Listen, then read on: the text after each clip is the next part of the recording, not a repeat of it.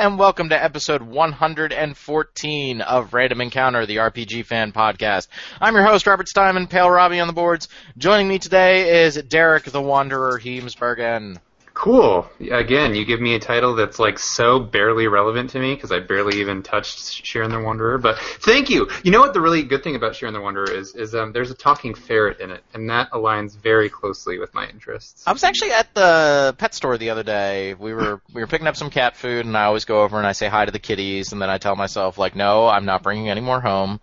And I went over to chill with the ferrets for a little bit, and I, I just have so many questions about ferrets because like they they seem to poop a lot, and it's like a messy Yeah. poo. Do they know how to use a litter box? Do they?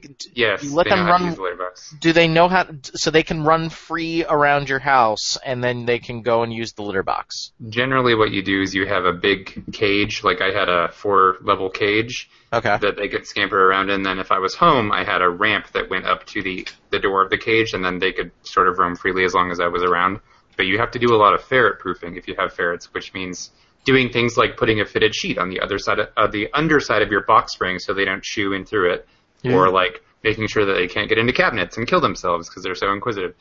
But uh, yes, they poop a lot. We had an episode of the podcast called "Pooping Ferrets." Yes, we did. recall. Yes, we did. Yeah, but yeah, I, they I use a litter was box. just going to say uh, this week on Ferret Encounter, the RPG fan I just have podcast. questions. I just I'm This conversation, didn't we? I, I am like a ferret apparently, and I just I have questions. Yeah, you're so curious about the world. I do. I mean, my cats. I don't have to cat proof the house, but I do. Like, there are certain areas that are off limits to cats.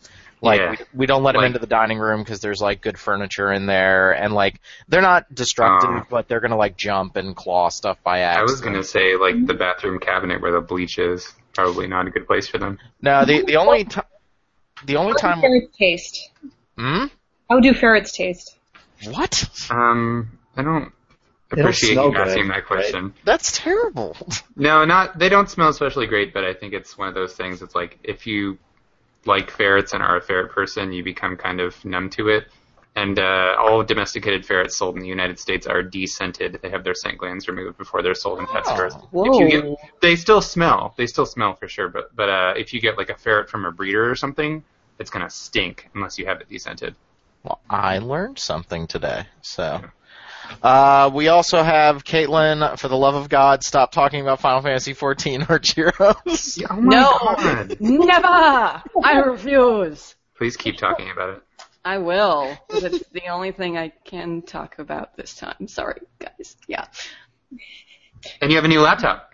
I do, yes, and it runs so much better than my old one. I'm very happy with it. That's such a good feeling when you get a new computer and you're just like, power overwhelming. Well, especially exactly with how me, because I run my laptops to the ground before I get new ones, which means Yeah. I, I take them at least a good two or three years longer than you should. So they're running like sh- crap. Nice save there, girl. Uh, by the time I get a new one, and so when I get a new one, it runs super fast, and I'm like, how did I ever manage to last Mhm. as long as I did with my old laptop? I don't know. My desktop is coming up on uh, six years now, almost seven. Coming up on almost seven years with my desktop, and it is still, it's still being a trooper. Like it's got that 10. I could barely fit my 1070 in there though. Like I, I got real nervous. I was like, oh god, I think the 1070 might be too big for the case. Like it, it got a little tight in there, but it's, it's say, you've had it for a while, but you still upgrade it pretty regularly. yeah, I, I upgraded the RAM because it started out with like six gigabytes. I upgraded that to twelve. Um, I haven't touched anything else. Even with just a first generation, uh, first or second generation i7, the thing is still just a champion. And uh, actually, Doom just did the uh, the Vulkan API, which allows like uh, most of the game to run on the graphics card. It's actually supposed to help out if you have like slightly outdated hardware. Yeah, Doom's running at 160 frames per second on my computer. We're fine. Like that, there's just there, there's no excuse. Like it's totally fine. But then you run into those weird games that are like the new Hitman can't get above 50 in some areas, and you're like, what? Like really? But that's just bad optimization. But congrats on the new computer, Caitlin. That is awesome. I love new computer smell. It is great. Hmm. Isn't it? Yeah. It's very, it's, it is awesome. Uh, we also have Jesse, uh, Miles Edgeworth Wu. Best nickname ever. Yeah, another lawyer. I actually work defense side, so Yes! Yeah. Damn it! So, so you messed up, is what I he's know. saying. Yeah, that's I, I know. I know, but it's it's ah, God. Jesse, how you doing? It's okay. I have friends who are prosecutors. They're okay people, I guess. wow. I like the I guess You're, okay. You're the asshole on Law and Order that's always trying to get the rapist off. That's what we have to deal Yeah. with here. Yeah. Wow, yikes. Sorry, Bradford. Uh, Oh, yeah. Hi, Jesse Wu. I'm the superdog on the boards, though I never post. But uh, if I do, you can find me there. And then we also have uh, Stephanie, uh, awesome healthcare Sybydlo. Thank you. I feel healthy today. Stephanie, we're all gonna come and crash with you if Trump wins the election. We don't want to turn it into a political show, but we have all claimed space in But- her house just in I'm case. gonna have my chores done for for how long? We're gonna have to Like, fight over who, four to eight years. who does them. I'll take the ferret cage. All right, I'll I'll take that. How about, how about that? I'll know exactly how to take care of you. It'll work out perfect. Yeah, just I, I just live in a little ferret cage. Okay, this got way too sexual, way too fast. So let's let's move away from the ferret cages. Uh, I'm desensitized to when you talk dirty. oh What's that? God. You're the one who made it filthy. I know. Well, when you said keep me up in a cage, it just had flashbacks to Pulp Fiction. Uh, got Uh, it. yeah, I'm thinking about the GIMP, and it it just uh, Final Fantasy 14. Everybody, uh, what's what's going on in Final Fantasy 14? Everybody seems to be talking about it again. I, I I think it's so awesome that Square Enix continues to just have this game that is an absolute juggernaut. I think didn't they just pass six million subscribers or something? Like, Something like that. It was yeah. like five or six million. I can't remember. Yeah. Pretty big milestone though. Uh huh. Uh huh. What's what's the big thing right now? Why did everybody? Why is it the Well, zeitgeist again? It's it's not Well- like it's uh, ridiculously huge, but they have like you know they have their pretty big content patches every few months. It's like every three to four months uh, right now. Um, but they had kind of an in between that added in a pretty big feature that they were uh, that was supposed to originally be in the previous big patch, but now it's finally here. It's called the Palace of the Dead. And Caitlin, would you like to tell us about it? I would. Um, so yes, Palace of the Dead, or as a lot of us call it for short, uh, Deep Dungeon, because it's re- it's reminiscent of the Deep Dungeon of Final Fantasy Tactics, where you have to explore these floors and you go deeper and deeper and deeper uh, every time you find an exit. Um, every floor is random. Um, you'll have a certain, it could be any sort of combination of different rooms. Uh, there are random treasure drops that give you either items you can use in battle or things that might help you deal with enemies on the floor or status effects and whatnot. Um, and you have to run around and kill a bunch of enemies, as one does in Final Fantasy. Um, especially Final Fantasy 14, um, until you can move on to the next floor. And every 10 floors, you have to fight a boss. That part's not random, it's only the floors in between.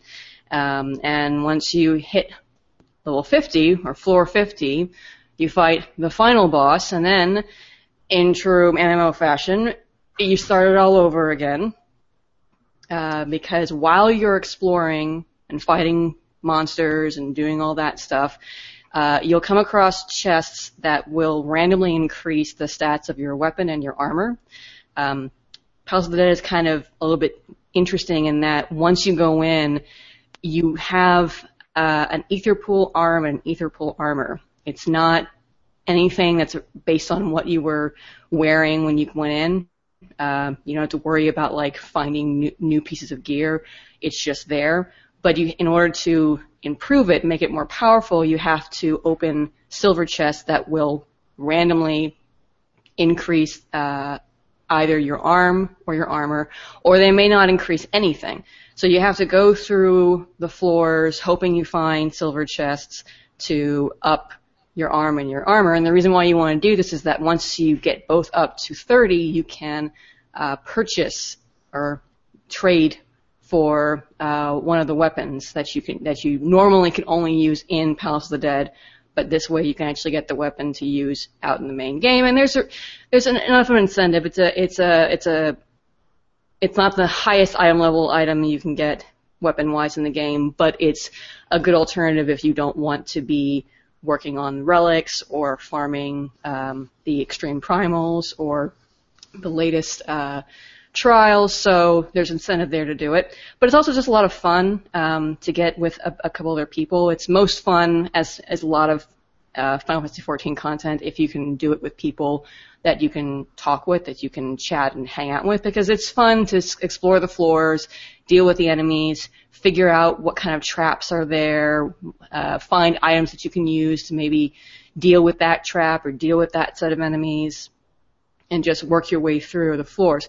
The other interesting thing about it is that when you enter the, uh, when you start entering Palace of the Dead, uh, you start at level one, no matter where you are level wise outside, and you level up within Palace of the Dead. So you'll start at level one, and you'll gain experience very quickly and start amassing levels. But you, it's an interesting way to have you explore these floors, starting when with almost no skills, and you slowly build back uh, your arsenal of abilities by the time you hit uh, floor 50. Um, and the other thing that's nice to mention about this is I think we've we've mentioned before in our reviews about how uh, Square Enix are trying to find new ways uh, to allow players of different levels and different commitments uh, to the game to interact and play together. Uh, you can start Palace of the Dead actually from a very low level. I think it's level 17. Um, so if you're a person who hasn't reached the current level cap, you don't have to worry. You can do Palace of the Dead, and you might be able to do it with people who are at level 60, and you guys can have fun together and explore and maybe get some cool equipment out of it. And I think that's uh, it's, it's nice to see them continuing uh, to uh, continuing to follow that commitment of allowing all d- sorts of different players, no matter how much uh, how much they're into the game, uh, to meet up and do things together, and not necessarily gating content by saying, "Oh, well, you have to be you have to be at level cap in order to do this." Right, and as uh, Heavensward progresses towards its conclusion at 3.5, there's basically like you have to have done everything up to that point to be able to access the next thing. And Deep Dungeon is a good example uh, of content that you can just kind of get into. Um, I know you have to clear up to a certain point in the main story. I think it's just like the original game main story, though. I don't think it's like super far in. Um, a couple other cool things about Deep Dungeon are that uh, it basically has its own pool of items that you use within the dungeon that's totally unique to that. Um, interesting things like being able to turn yourself into a couple of different monsters to play with some various abilities. Um, certain items like you can toss down a like a bomb that'll turn all the surrounding enemies into chickens and frogs. Like there's the element of randomness, but not enough that it's difficult to strategize what you want to do in there. Um, and another thing is, like Caitlin was mentioning, the aetherpool weapons and armor that you have in, in there. Uh, it's it's just like the two equipment slots. One is weapon, one is armor. Um, those are cumulative, so no matter who you go in with, if you go in with your established party with your friends, or if you just want to jump into a random uh, matched party, that's going to keep improving. So you don't have to worry about thinking like, oh, my friend who's never tried this before wants to do it, but if I go in with him, I'm going to like have to start from scratch. No, you actually keep your stuff. Uh, as Caitlin mentioned, basically your end goal here is to maximize the the weapon and armor. You know, it goes like every time you get a buff to it, it's like plus one, plus two. You want to get it to plus thirty. Once you do that, you do have to trade it in, meaning that you reset your progress um, when you attain the weapon for use outside of the dungeon. But it's, I mean, it's not like a huge commitment. People had it on day one. Yeah. Uh, I, I mean, those people had to definitely do it for like 12 hours straight, I'm sure. But uh, I've done it pretty casually. Like, I've probably I- I've beaten the all 50 floors twice. Um, I would estimate each time took about like two and a half hours. So it's really not so bad. Uh, and I'm at like plus. I have like 21 on one thing and 24 on the other. So I just one more run through it, I'll be done. Uh, but it's pretty cool, and uh, it's funny that we that we mentioned this because it's very much like the MMO answer to uh, a roguelike. And Hmm. I'm going to be talking Yeah. in a little while about Shiren the Wanderer, which just came out for Vita, another roguelike. So I think the appeal, for me, the appeal of roguelikes is um, I need to have some kind of a permanent progression system in place. Otherwise, Yeah. it drives me nuts. Mhm. Like I, I, I can't do roguelikes where every single time you're at level one, you have nothing. You know, like I, I get that that's where you want to start, but if I can't have something like uh, upgrading my merchants back at a town or maybe like a higher inventory cap or something like that, then there's no appeal for me. So It's like you like the rogue legacy approach of like you're Yes, getting there's yes. some kind of progression. I think uh, not to cut you off, but I think like I got really deep into Binding of Isaac uh, Rebirth when it first came out, and I played a lot of that.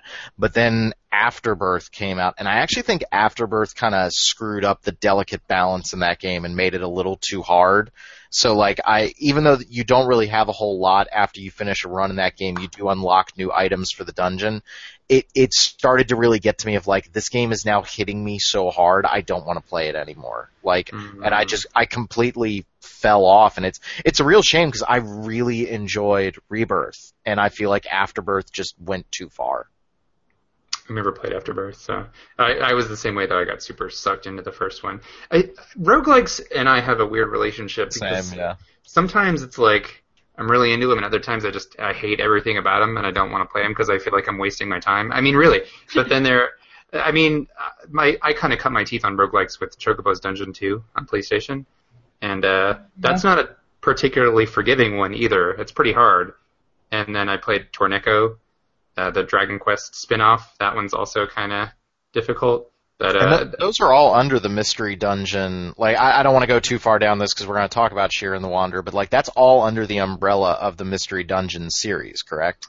Yeah, those are. Um, and I'm, there's also a Chocobo's, uh, like Final Fantasy Fable Chocobo's something on Wii. I forget what it was. Uh, it wasn't Chocobo Fable. Final Fantasy Fables for DS was like a, mini game compilation.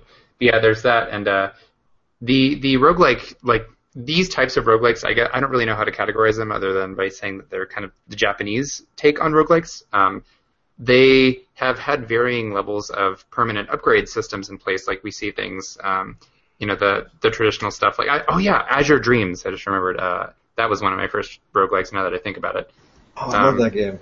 Sorry. yeah, yeah, it's it's a good game, and it does have some permanent progression stuff in place, which I like. But on the other end of the spectrum, actually, Etrian Mystery Dungeon came out um, last year, or was it earlier? I think it must have been last year. And uh, for me, it was overwhelming. Like there was actually too much going on in that game, and I felt like I like I, I was afraid to make decisions because I didn't want to be locked into stuff. And I know that there were fail safes in place so that I wouldn't be. But I actually felt like having four characters that you had to each individually outfit and put skill points into and stuff was just way too much. Uh, I'm not saying that's a bad game, but for me, like that didn't suit my tastes. So I want somewhere kind of in the middle. And to get back to the the point here, um, Final Fantasy XIV's Palace of the Dead has that kind of idea where it's there is a permanent progression, but you aren't. Um, you're it's kind of minimal and you're not going in with a full suite of stuff and everybody's starting on the same playing field. Um, and Yeah. we didn't mention that the the system is actually in place and it's going to be uh, like they're gonna There's gonna be more of it. yeah I've, what's the word i'm looking for? Like it's going to be incremental. Like they're gonna they're gonna add more floors to this. And are they going to add a new dungeon entirely? Like is deep dungeon just the name of the system? And they're going to add more you know instances of this do you know caitlin I don't know. All I know is that they're going to be expanding it. Uh, whether or not that means floors 51 to 100 or or like um, like a whole iterate. new set of. The word I was uh, thinking of was iterate. Sorry. yeah, yeah. We're gonna iterate on this. Yeah. Well, I hope they do because I mean, every new sort of uh, new sys- new system that they add has been really fun. Like, I mean, I know that um, I think we're all waiting for the next version of Diadem because Yeah. no one's really doing Diadem anymore. But that Oh, was a really cool. now. Yeah, that was a really cool thing that they added. That you know, it, it it plays off the basics of the game. You have combat, you have crafting and gathering all that stuff, but it it allowed people to interact and play together in a different way from just spamming dungeons or raid content. And I think Deep Dungeon or Palace of the Dead is another. It's similar. It's another new way to play with people. Um, that you know using the basics but mixing things up a little bit. So uh, I do hope that you know whether it's just more floors or if they take the concept and tweak it a little bit, that'd be fun. I would love to see a version of this that's an eight man deep dungeon. I was actually that'd be cool. surprised that they limited it to four people. It does feel a little intimate, but Yeah. uh, Yeah, I could see an eight man working pretty well actually. It, I would worry a bit about the uh, the strength of monsters being such that if you did go off on your own, you would get totally screwed. Because Yeah. as it is right now, this is um, one of the only content types in Final Fantasy XIV that doesn't restrict you to a certain party composition. Um, it just throws you in with whoever else is seeking, basically. So I think the minimum is like, no, actually, you don't have to. You have can a do it by yourself. Yeah, you can do it by yourself also, because I got matched one time and it was just uh, uh, four damage dealers. So I was like, oh, okay, well I guess I'm healing because I'm a summoner and I have like dinky little heals. But uh, it's yeah, it's designed as such that you can get through it uh, no matter what your party composition is. So it's not necessarily hard. Um, that you do have to sort of play with some randomness in terms of what item drops you get, but it's a it's a pretty cool system. I it's got me playing again, and I like I've never quit 14 or anything like that. But there are times where I don't play for a few weeks at a time, or maybe even a month, just because um, I've kind of exhausted the current available content, and I don't want to grind for the the crazy anima weapon stuff, which I still haven't finished. And I swear to God, like I, I want to now. I'm just spiteful about it, but I hate it, and it's a waste of my time. I don't do it either. I, I there's for me there's no point when I can easily get the tome weapons a lot faster Yeah. than I can get the relic And weapons. it's like it's so it's comparable too. Like if you're not running the hardest of the hard endgame stuff, which I'm never going to at the time that it releases, then you don't really need it. So I just kind of ask myself why I'm wasting my time. I don't know because I have no life. It's the power of addiction. But that's the other nice thing about this is that it's it's not just another raid that they added. This is something that can help you possibly with your raid, but um, it can also just be a thing you do for fun. Yeah, So it is cool. It is Yeah. good content. and they, Hashtag they content. content we love it. Good content. And they gave it a little bit of an old school t- uh, twist too. Um, you have save slots. You have, and I think I don't know why they didn't do three. You only have two save slots, so you have to pick a save slot when you go in, um, and that's re- regardless of whether you go in uh, with a match-made group, with a um, you know finding other random people, or if you go in with a fixed party. So you have to. There's a little bit of balancing there uh, with your save slots. You'll you never lose the progress on your weapons, but if you have to delete a save slot, you'll lose the progress you've made in that slot. Like if you got to, if I got to floor 20 on one slot and I had to delete it, I won't be able to restart at floor 20 unless I have another save that happens to be there. So there's a little bit of managing there, and the the graphics are very old school Final Fantasy with the blue uh, backgrounds, and they're these adorable little sprite uh, figures to uh, to represent the different uh, classes. I just Um, posted it in our. That uh, looks awesome. Yeah. Are those cool? Yeah, they show up in the game and everything. yeah, it's super cute. So, and it's a nice little, a little touch to call back to uh, old school Final Fantasy. Hmm. So all in all, Uh, it's a pretty fun piece of content. I think that um, that my only worry for it at the moment is that once the next patch hits, the gear that the weapons that you get from this will be outclassed. So Yeah. I want to know what's gonna keep people interested in it because I can see everybody jumping ship as soon as new stuff is out because people will see it as you know quote unquote pointless, um, other than for the experience of doing it and having fun. Uh, I think they need to make sure they continue to iterate on it. Yeah. I think it's cool that like you guys have definitely found something in Final Fantasy 14 that they keep delivering content updates for, and you guys are really into that and you want to keep playing it. That's awesome to me. The last game that really did that for me was Diablo 3, but even then, like, my personality type is eventually those content updates, I lose interest and I want to go play other games. I was reading a little, I, I was completely bored the other day, and when I'm bored and I need to read like super long, kind of crazy reviews, I go to actionbutton.net because they have like that one uh, Tim Rogers Final Fantasy 13 review that is like an essay of just stream of consciousness that's a lot of fun to read. And I was reading a review that they had for Dead Space 3. And I, I know it seems weird, but go with me here.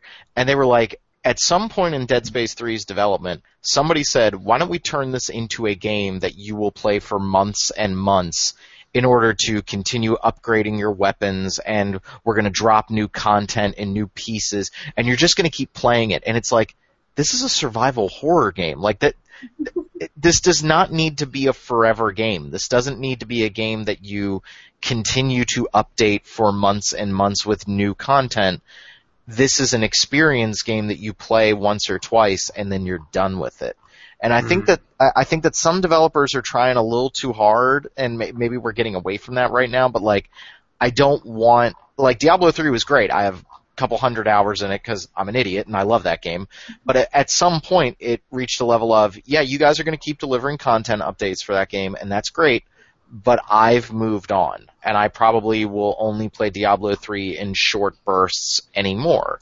And I think it's great what they're doing with 14. I'm not saying that they shouldn't, but I think you really have to gauge yourself on what kind of personality you have when it comes to video games. Like, do you like playing the same game as they continue to add stuff to it? And some people really do. And I think World of Warcraft, Final Fantasy XIV, those games have shown us that people really want to do that. Or are you kind of more like me with like books and stuff where I like to go on to the next thing? I like to play this for a mm. little bit and I can move on. MMOs are kind of a weird thing. Like Yep, they yep. they they occupy a weird space, and there are a lot of people out there who just play MMOs and nothing Yeah. else. Yeah, Like- and that's cool. That's cool. I'm not. I'm not disparaging on those people, but I think you're right.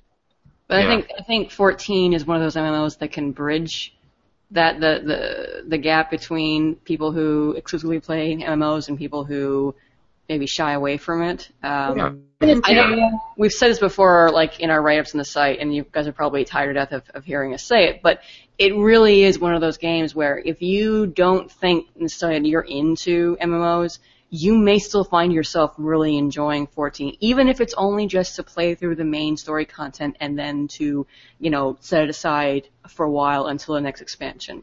Right. I didn't think that I would be into MMOs. I've tried, I've dabbled a little bit before Final Fantasy 14, and it never, it never clicked. I was never sucked in enough that I was like, oh, okay, I'm gonna, you know, devote a few days a week to this, and I'm gonna pay money for this. And then I pl- started playing 14, and I was like, this is it.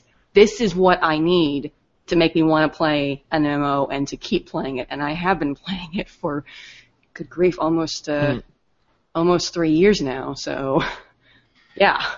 Yeah, there's it's got some some serious draw.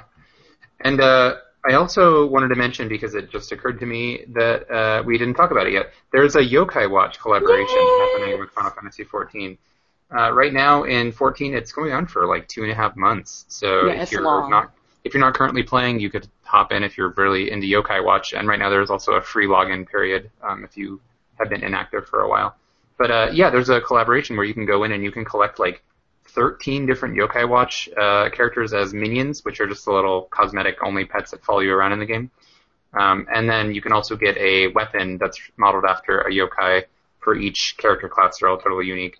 Um, super cute event. Um, there's they've got some little yokai watch uh, bits of music and sound effects peppered in. Um, it's it's really well done. Uh, robust is the word that comes to mind, and it's uh, it's got a lot of content. Like it'll actually keep you going for quite some time if you want to. I, God, I hate that I keep saying content. It'll keep, it, it'll keep you happy for quite a while if you're into Yokai Watch. And for me, it's interesting because Yokai Watch is a game that I loved from an aesthetic standpoint, and from like I love the idea of it because I'm I'm a big Pokemon fan, so I like the idea of a really distinctly Japanese sort of take on it, even though Pokemon is Japanese. It's like like super heavy Japanese, you know, based in Japanese actual yokai. Um, and I love the idea of like wandering around uh, urban Japan and finding these creatures causing all kinds of mischief. But that game just like the the quest design of that game. I think I already said this on the podcast at one point, so I'm repeating myself. But the quest design of that game I thought was just abysmal, and I, I couldn't really get into it as a result. So it's nice to have kind of the the part that I liked about Yokai Watch, which is the art and the characters and stuff, in a game that I really enjoy playing. So uh, I'm actually logged in. I'm a little bit of a weird sucker for modern games, like for like uh, games that take place in modern settings. What about it? I don't know. I'm just a sucker for it. Like I love uh, that Level Five has actually done stuff that takes place, you know, with you know cars wa- rolling around. Yeah, I like. I think uh, Persona was a was a great introduction to that sort of idea, and I know that it wasn't the first RPG or game ever set in modern Japan, but um, we're seeing more success with that kind of stuff, like Tokyo Xanadu, Falcom's uh, sort of dungeon crawler that's coming out here next year, courtesy of Aksys, not XSEED for whatever reason. Yeah, it looks uh, well. It is fantastic. I've played the Japanese version. Um, that's set in modern Japan, and Yokai Watch is another example of something that's set in modern Japan. So uh, I think there's there's a great deal of creativity that they're uh, implementing into these kinds of settings and making them a little bit fantastical or fantastical enough that they capture our interest. I'm just kind of talking at this point.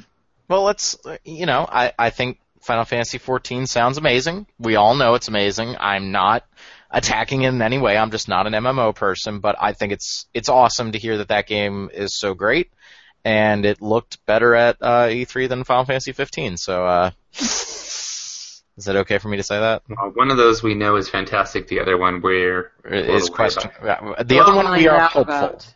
I still think 15 is going to be good, but yeah, it was a bad demo. We've I- we've I beaten think- that to death though. I think 15 is going to be a seven. Okay. I think it's going to be a Final seven. Fantasy Seven. No, because Final Fantasy 7 is awesome, and I don't I don't appreciate the hate that game gets. That game is that game is bat crap bonkers, and that's what makes it so great. The only hate it gets is like the oh, it's in vogue to hate things that are cool hate. Yeah, or, or the oh it The ruined the, anti modern. nostalgia. Yeah, it, it ruined the Japanese role playing game. It's like no, it didn't. Like Yeah. come Okay. on. Sure. That that game that game has problems. Don't get me wrong. I mean, its battle system is kind of stupid easy, and you know some of the characters are just kind of there. But that game has some heart, and it is crazy, and I love it for that. And you cannot tell me that first disc is not incredible. I love that disc. Yeah, they're super good. Sorry, I got to put the uh, got to put the Final Fantasy VII defense pants on, and Yep. Mhm. and no, I did not play Final Fantasy VII first. I grew up on Phantasy Star and played Final Fantasy three slash six first. So before anybody starts going with the argument of like you only like seven because you played it first, no, that's not true. Hey, nobody's checking your gamer card, buddy. Uh, hey, I'm just saying. I mean, it's it's right there next to the Discover. All right, and I'll just whip that out real quick and just. You mean why not the American Express sponsored by Final Fantasy 15? Oh my god. Did you hear about that? Did you hear about that? Wait, I did. I thought it was a nightmare. Yeah, there's an actual American Express collaboration with Final Fantasy 15, does, it have, and zi- does it have zippers on the card? yeah, it has three uh, where you can take out extra little cards that you put inside. No, please, please tell me you're kidding, because that sounds the no, I'm kidding. serious. I'm kidding. The- Christ. the uh, extent of it is uh, if you sign up, like in Japan, of course, if you sign up for an American Express card of a certain class, I forget, like business class or something, and spend a certain amount of money by a certain, or I guess, okay, so if you sign up for it, you get Final Fantasy 15, a copy of it, and then if you spend another certain amount of money, it's like fifteen hundred dollars or something like that. Uh, you get a Final Fantasy 15 branded gift card for a hundred bucks, equivalent, you know, ten thousand yen. Uh, and the, in exchange, in the game, American Express logos appear at shops. Like, American Express is up to here. Yeah. Wow. You know, my girlfriend was just asking me about this earlier. It's like, why isn't there more in-game advertising? And I told her that I don't think that gamers would really go for that. Like, I don't think that we would tolerate that. But Don't don't you guys remember the game Run Like Hell with Lance Henriksen and they had a deal with BAWLS Drink? So you Uh-huh, had, yeah. so you had to grab your balls B A W L S while you were running like Wasn't- hell. Wasn't there something in Dead Space also, or Uh no, Dead Space had a bunch of faux um uh, advertisements, like one for uh for like a Red Dwarf drink, which was kind of funny because that was a reference Okay. to the BBC uh, show. But uh yeah, I mean, in-game advertising doesn't bother me, but if you're gonna start having me like. I don't know. There's something weird about American Express in a world Yeah. with Gil and oh, Jim- I'm not fond of that. Yeah. That, that seems a little. And I, I, uh, correct me, listeners, please correct me if I'm wrong and I misunderstood. That's just from the article that I read. I just read about what you get for signing up and I saw the picture of it in the game. So it could be that it shows up in one shop in the entire game and it's totally ignorable. But even so, it's just kind of a weird precedent to set. Maybe it can be American Express DLC. That It- it- no one will be a, will be sorry they missed. Hey, you can get your, uh, your, what was it? It wasn't a BMW. Was it BMW in Mario Kart 8? Or Oh, Mercedes. Mercedes? Mercedes, yeah. Mercedes. To ride around as Mario in your little toot toot Mercedes thing. Oh. Very quickly, Derek, uh, tell me, would I like Shiren the Wanderer? I don't know. I don't I know think- either. I've only played it for I, I played it in bed last night for like 15, 20 minutes, and I got too tired to continue. Uh, it's got it's it's super charming. Um, it's got like a really bright, vibrant, pixelated art style that totally appeals to me. Um, it looks because it's based on it's a remake of a I think it's The DS game, right? DS game, yeah. Yeah. Um, and the series has its roots on the Super Famicom, as far as I'm aware. Uh, so they've they've pretty consistently kept this style. But yeah, it's like super bright and colorful. Um, it's very also distinctly Asian themed. Like it takes place in a, a quaint little um, vi- like an Asian village at the base of this tower called the Tower of Fortune. And the story is that there is a god uh, who has three eyes. One eye can see the past, one the present, and one the future. And that god sees all things um, and rolls these dice called the dice of fate to determine people's fortunes in life. So, um, you know, you're Shiren and you are want to wander, and you're like, yo, that sounds cool. And you're talking ferret is like, let's do it, let's go check it out. So you go check it out. Um, all I've done is go through the tutorial stuff, and it, it is somewhere. For it's so far, it seems like it's in that sweet spot for me in the roguelike genre where um, there's some preparation that you can do. Like you can you have a bank where you can deposit money when you die. Um, you can bring in weapons and armor, but if you die, you lose them. But you do start at level one every time you go in. Um, looks looks pretty cute. Um, I like the music and the the visuals and everything so far, but I haven't played far enough at all to determine like what lasting appeal it's going to have. Um, you might like it, Rob. I I could see you getting mad though, Hmm. just because you are prone to. to I don't know what you're talking about, Derek. Uh huh. Yeah. I don't- Uh, it's, Doesn't he get mad? Like, isn't that his default reaction? yeah. Well, I mean, like, because it is possible in this game to just totally get screwed over. Like, if you get really unlucky or you don't plan well enough and don't have an escape item or something, this is the type of game where you can just like lose everything. So I don't think that you'd be down with that. If you plan well, you can like deposit your best stuff in town and make sure that it's not, you know, at risk of being defeated. But I, I, I do know that there is some kind of permanent upgrade stuff. Like I think you can upgrade uh, party members. Like you can get a guest AI party member who comes with you, and I think you can make upgrades to them. And there's probably stuff that you can do within the town as well, but I don't know for sure.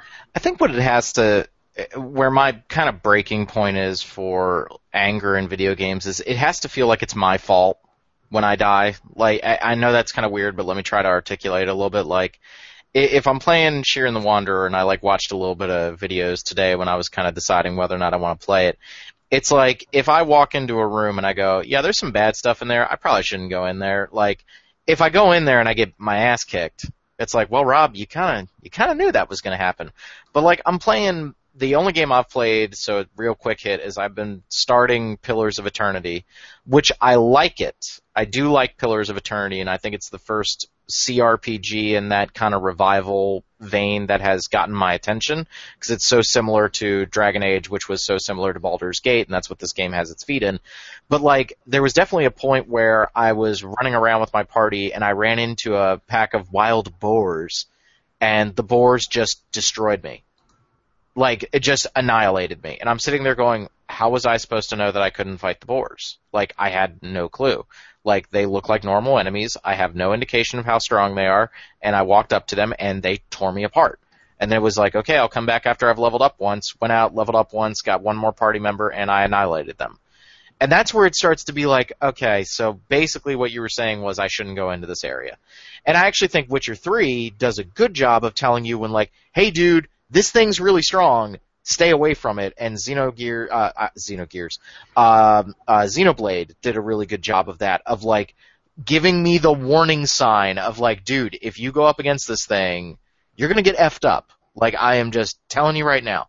But I think when a game doesn't tell me that, and Dragon's Dogma was especially bad about that, like if I have no indication that the thing I'm going to go up against is one step down from a god, I get really irritated with that. Like that really drives me up the wall. So I think if Shiren the Wanderer is like fair and kind of explains its world and its mechanics to me, then I think I would be okay with like extreme Yeah. difficulty. It wouldn't Seems bother. pretty fair. The the tutorials are also really comprehensive because there's a an NPC that you access it from, and they just have lessons like here's how you do this thing, and uh, it even goes so far as to explain some of the uh, conventions of like mystery dungeon roguelikes that make that are maybe not super apparent to people, like the fact that moving diagonally is a huge deal because you can move diagonally through like if you're if you have two tiles, like say there's a uh, cross formation of water tiles or something.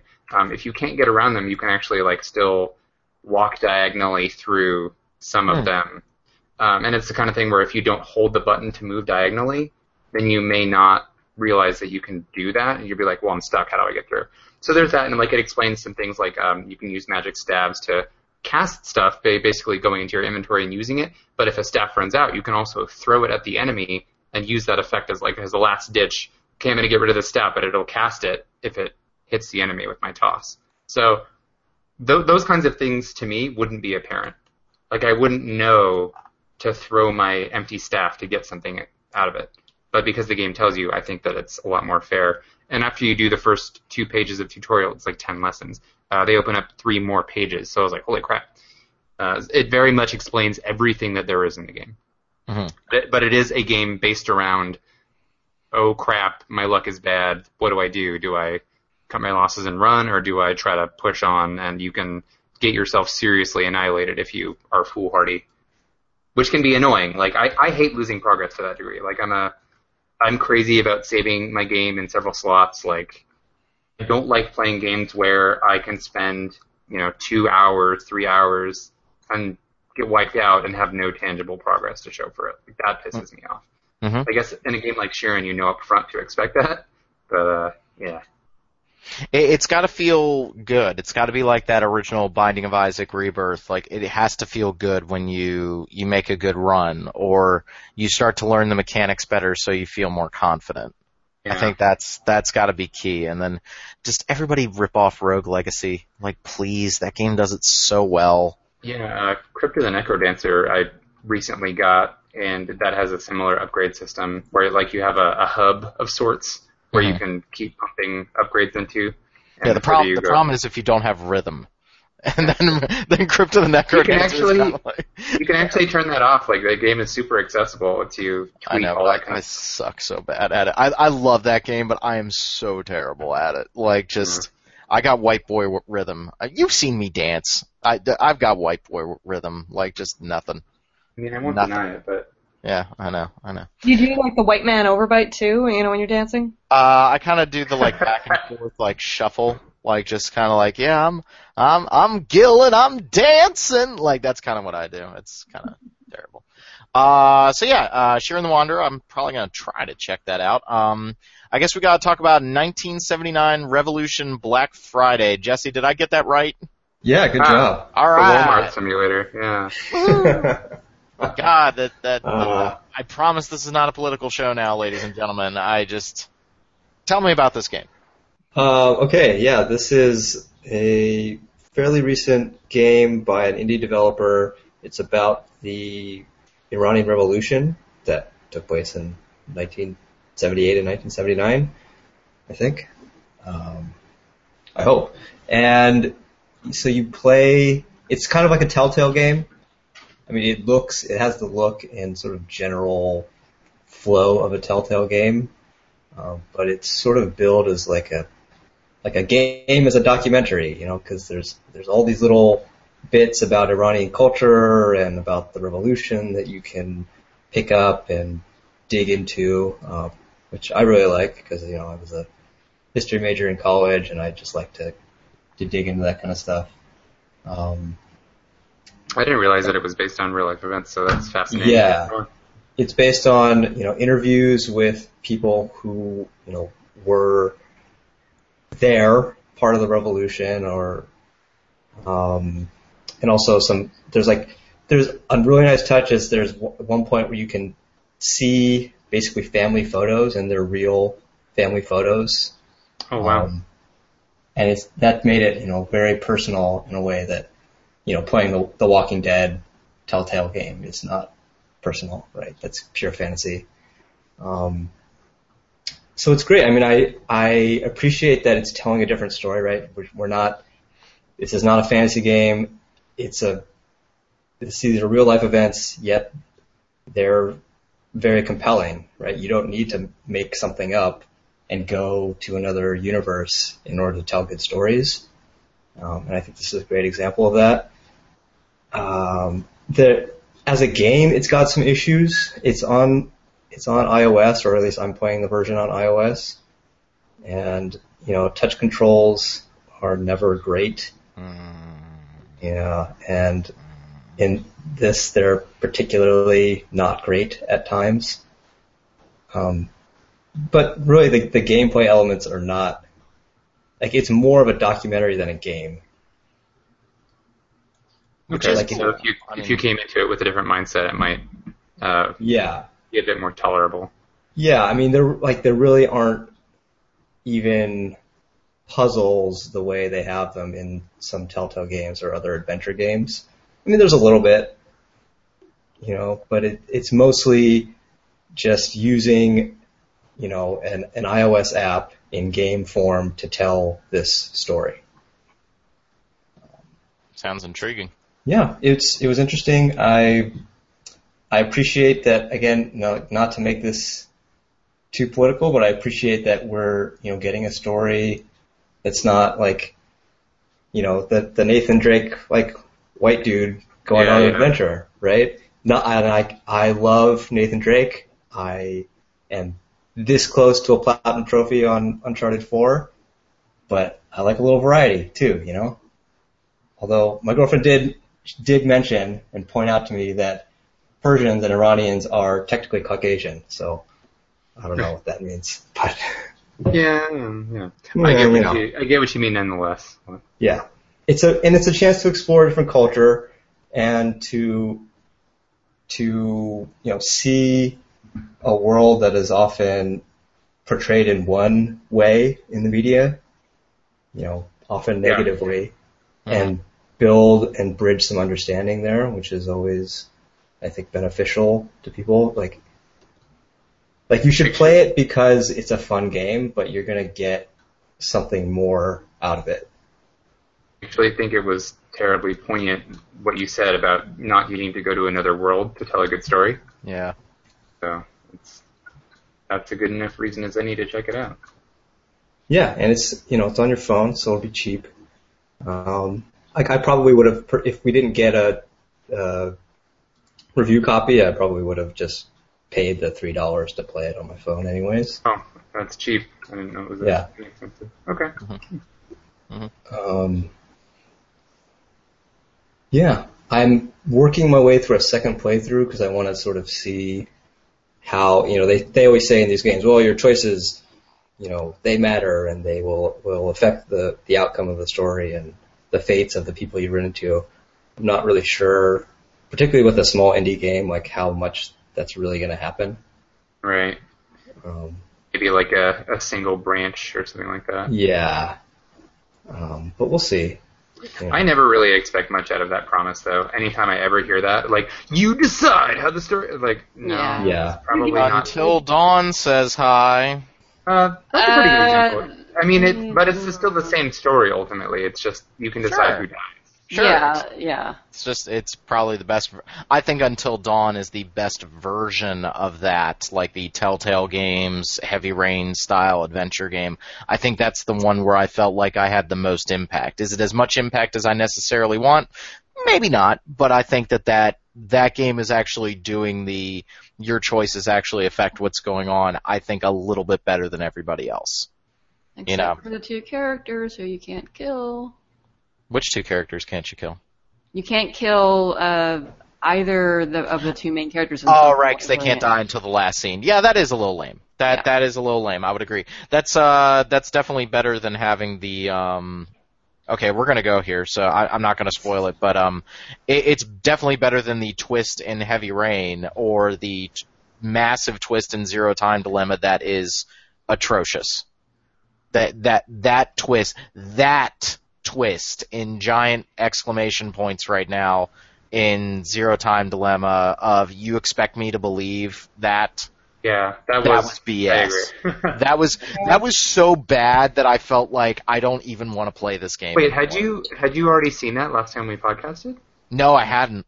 I hadn't. Oh, beaten it yet. really? I hadn't. beaten it yet. Oh, And that okay. that dropped my score. I, I didn't mean to turn this into a zero time dilemma uh, bag session, but uh, I that significantly dropped my score. Like that that reveal was so like really, and to watch people kind of defend it as like, oh, it was hinted at. I'm like, no, it wasn't. Not enough. There, there, there, there were barely a couple of hints, but it was totally implausible. Yeah, that that is that's bad. Like that, and also it it complicates the game in a way that makes the game dumber. Like it, it is an unnecessary complication. Like you actually didn't need to do that because it complicates the entire scenario, and it also makes the entire cast into morons. Like the entire cast is now cast into Like, a oh, none of you noticed that? Yeah. yeah. None of you noticed that that was going on. Like oh, like oh, it's I would hate that. it's really bad. Especially, especially considering like Akane is in that game, and she's supposed to be like nigh Machiavellian. Yeah. It, it's it's bad. It, it's really. Yeah, I, I'm sorry. I didn't mean to get off track there, but that I, I wanted to explain my review score for that game a little bit. I still really enjoyed it. I still think it's it's a fine entry in the series, and it does wrap up a lot of storylines. But there is some dumb stuff in that Yeah, game. it is- That, that was bad. It is an adequate conclusion. It is an adequate conclusion with a couple really bad story beats, and I'm I, am not one of those people that says, "Oh, video game storytelling is always bad." Like I don't like that explanation either. Like, hi, The Witcher shows up to beat your ass senseless.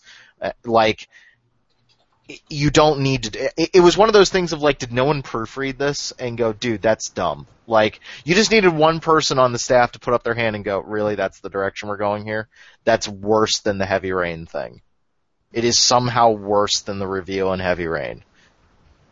I can't believe I'm saying that. That actually that hurts that hurts my soul. Yeah, you think a thing is worse than Heavy Rain? Yeah.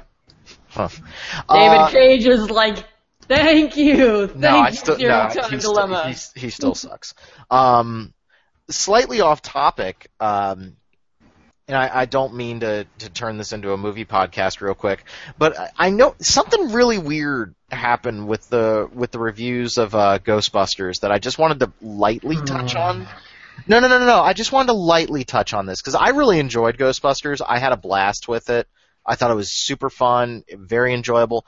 But something weird happened where like most of the reviews that I was reading, they would spend paragraphs talking about the controversy, like the the internet rage, the internet hate over the movie, which it's almost inconsequential that the leads in the movie are female. Like the movie doesn't actually spend too much time really addressing that or saying it's that big a deal, which is probably the most progressive thing about the movie. But I did find it slightly odd that a lot of reviewers spent more time talking around the the news about the movie being made instead of the actual movie that they saw. Mm-hmm. Yeah. It, it was this I it was it weird. makes you wonder, like, how it would, how expectations would differ. You know, if if you went into the movie knowing nothing about it other than like, oh, it's the new Ghostbusters. Yeah, yeah, and, and the movie has some structural problems and some weaknesses in the script that you know keep it from classic status. But I, I definitely enjoyed it. It's probably the best movie I've seen this summer so far. I, I had a great time with it. Um, but like it, for reviewers to spend so much time talking about the controversy surrounding it, but then I was I was flashing back to Derek. You and I reviewed Dragon's Crown. And I was like, we didn't talk about the controversy of Dragon's Crown. We talked about the content in Dragon's Crown that made us uncomfortable.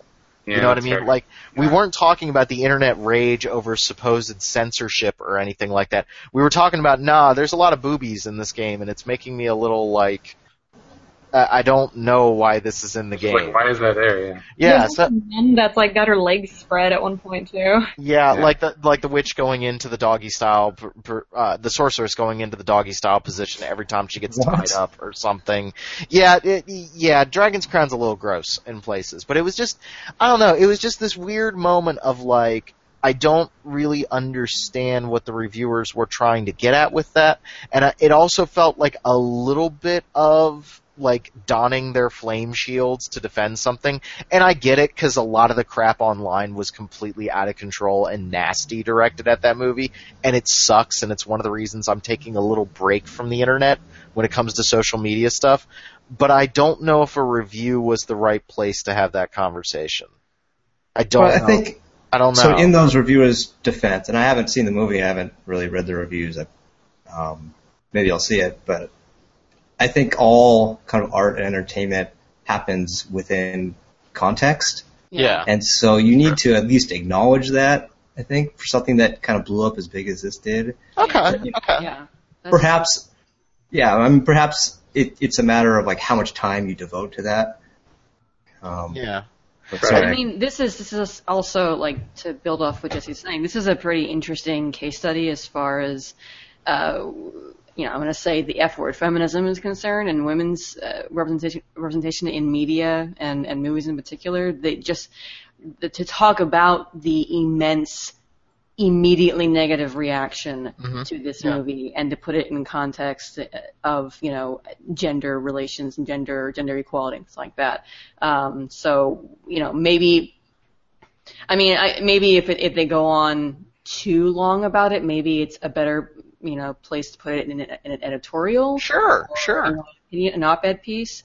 Uh, but I mean, yeah, I, I, I I agree with Jesse. It, I think anyone looking at a review of this movie is going to expect some uh, discussion of the controversy because it was so overblown and out there, and oh, it's gonna suck, and oh, my childhood, and ah, and all that. Yeah. Yeah.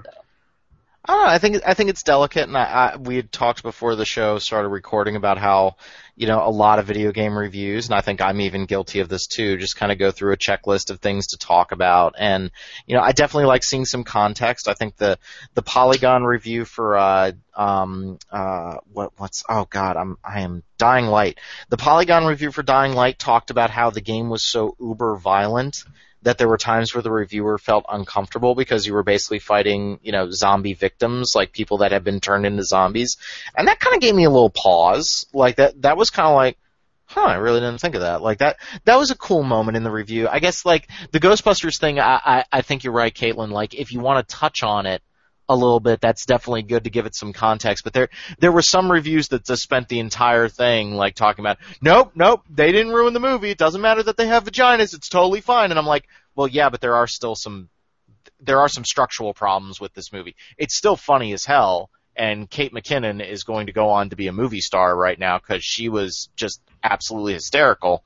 But they, there's still room for criticism, and it almost felt like the movie was impervious to some criticism because of the negativity, the asinine misogyny and negativity directed at that movie from the very start.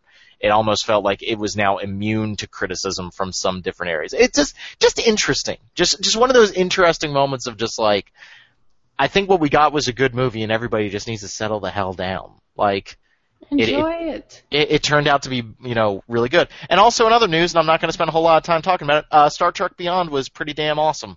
And I'm, Yeah, that's what I hear. I, I actually didn't see the previous one, but it was really good. It was way better Don't than the see it. absolute crap show that was Into Darkness. So yeah. Yeah, don't see Into Darkness. Don't. No. no. Oh, Caitlin, do we agree on that? Uh, that Into Darkness is a horrible movie. Yes. Yes. Oh, th- Caitlin, I love you. Thank you. I love you too. Because like Steven and John were like jumping down my throat that it was a good movie, and I was just like It's like, a horrible Star Trek movie. It, it's not just a horrible Star Trek movie. It's a horrible movie in that it references a better film. That's the absolute problem with that movie. It's like it when Benedict Cumberbatch looks at the screen, says who his name is. It's like you're just referencing a far superior film, and it has no context. What are you even doing right now? Like, ugh. Also, you made Benedict Cumberbatch boring. That that takes effort. Is, is that not his default state of being? Are you not a wait wait wait wait wait wait wait wait wait wait wait wait Derek? We're waiting. God, I don't like beepity boop cabbage patch. You don't like Benedict? Wow, my my worldview is shocked right now. Like really? Yes. I mean, he I've heard does that he's like kind a, of polarizing. he he looks like an otter. I'll give you that. No, but otters are way cuter than that. he he looks weird in that movie. I, I will admit. And Into Darkness, for whatever reason, like he's not someone who should be shot directly forward. I thought you were going to say he's not someone who should. no, no, no, I was like, I agree. no, no, no. Certain think it- but I don't certain think be people. Certain people, including myself, should never have the camera pointed directly at them front and center. Like you need to do a little Oh, bit of a side.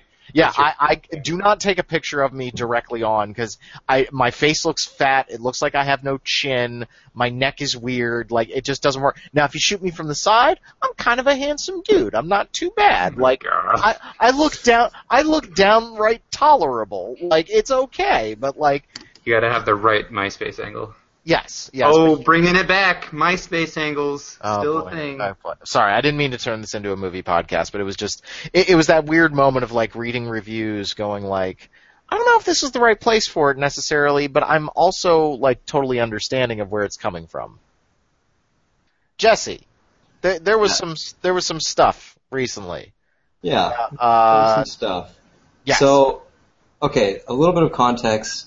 Uh, there's this agency out there called the Federal Trade Commission, and they've been cracking down. They're they're tasked with uh, consumer protection, and they've been cracking down recently on, um, I guess they're called influencers, or like you know bloggers or YouTube personalities that they sort of present themselves as consumers, but they're really paid to give these promotions on products. Uh, PewDiePie is probably one of the most famous ones. PewDiePie. Ah! You didn't need to hear that. no, I didn't. I you know I went like four years without knowing who he was. The first oh, video I lucky you. The the first video I ever watched of him was his uh, Evil Within preview because he was like the only one who had any gameplay of it, and I was like, who the hell is this guy? Like, and then it turns out he's like an internet sensation. Sorry, sorry, I'm just moving on. No, that's fine. So yeah, they're uh, they can be pretty famous, and they mainly make their money off of, you know, first they get a big viewership, and then they make their money off of doing paid promotions for products. Um, and so the FTC is cracking down not on the doing paid promotions, but on um, The transparency on of it? yeah the transparency and the disclosure about about letting consumers know that this is actually a paid promotion and not just you know some guy some guy named PewDiePie who really likes this game for PewDiePie. for, for no I am no seriously going to remuneration. strangle you. Sorry. You don't want to room with me again at E3. Every time someone says PewDiePie, a fairy drops dead. okay well this will be the last time then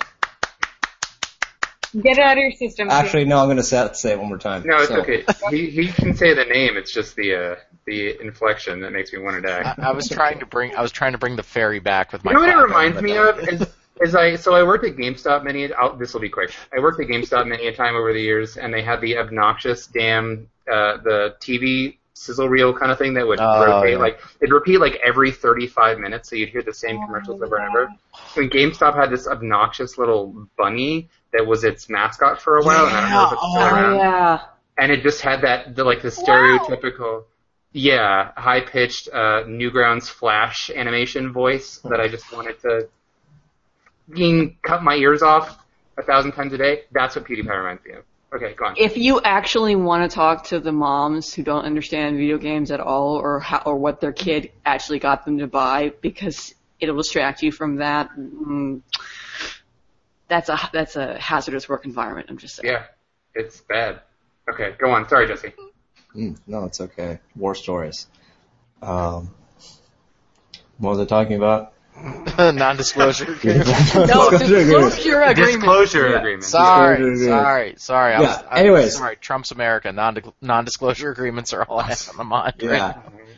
I was trying to give some context because the FTC just came down against Warner Brothers, um, where they were they were pushing uh, paid promotions on influencers, PewDiePie being one of the the big ones, and they were trying to kind of hide the disclosures that they had to do.